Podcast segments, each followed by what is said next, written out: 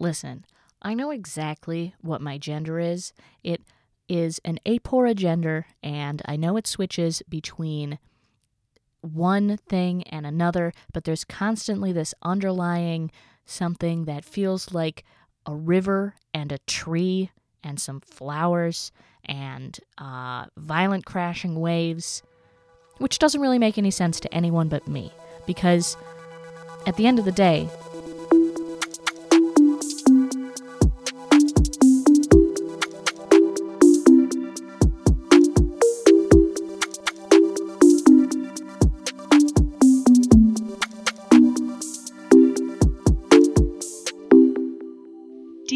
Queer Diary.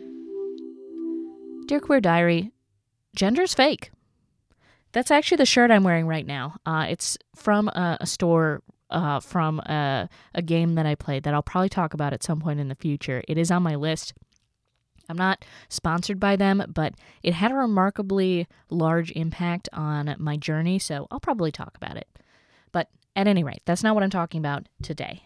Today, I want to talk about something else, which is how do you even tell where your gender ends? Because when you're describing your gender, it can be hard to know where does your gender end and your personality begin. What fits into gender and what fits into personality?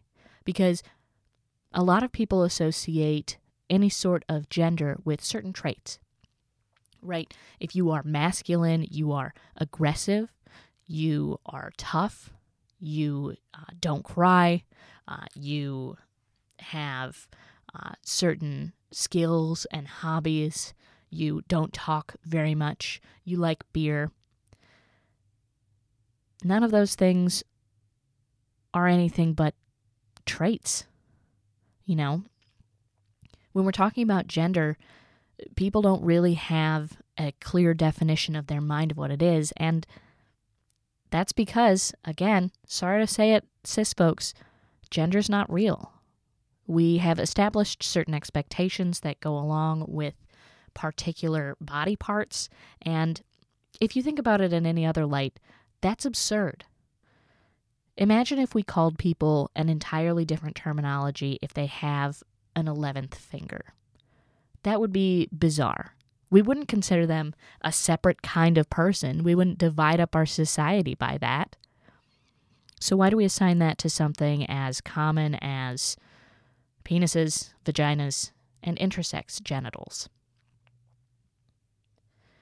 A gender is a way of expressing yourself, and the way that you express that can change.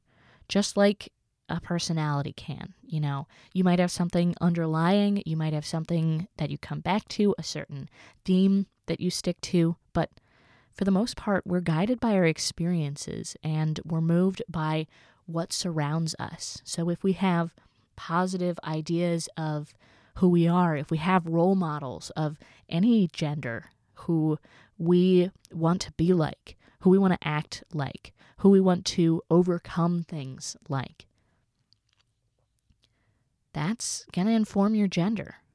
You know, I uh, I definitely felt different about my gender at uh, various parts of my life, especially as I was learning to be more independent, uh, especially as I became single, as I met new people.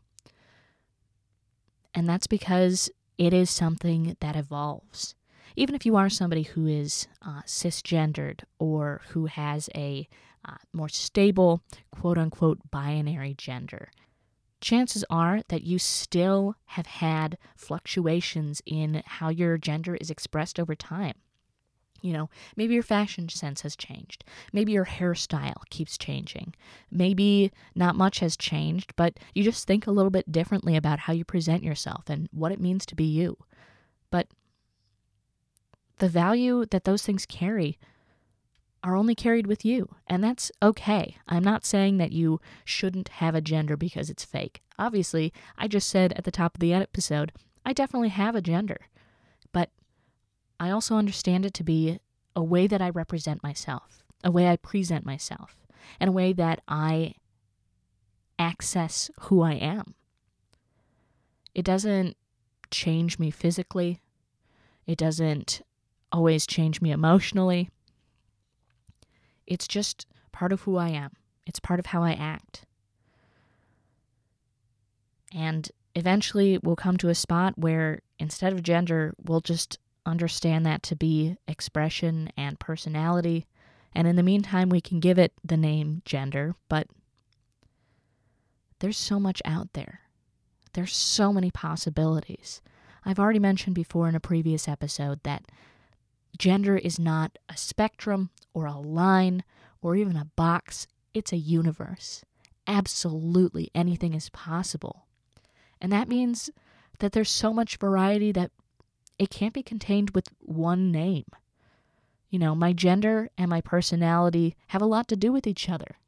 The clothes I wear and my gender have a lot to do with each other. How I'm feeling on any particular day, my mental health, my physical state have a lot to do with how I express my gender. And sometimes that's a beautiful thing. And it hurts when people see certain parts of my body just being and assume certain things about me. But none of those things change who I am. At the end of the day, I know exactly what I'm looking at when I think of my gender. And I hope for each and every one of you that you do too, no matter what that looks like. Whether you fit an image that has been communicated often, like femininity or masculinity, or if it's a combination of those things, or if something else is involved, or if you don't have any of those things. Be your gender and just appreciate it because your gender and your personality coexist. Whatever you are is you. And that's incredible because out of all the places in the gender universe you could have been, you're right where you are. If you have questions, if you have comments, if you have something you want me to talk about, please reach out on Twitter at DearQueerPod or email me podcast at dearqueerdiary.com and stay curious.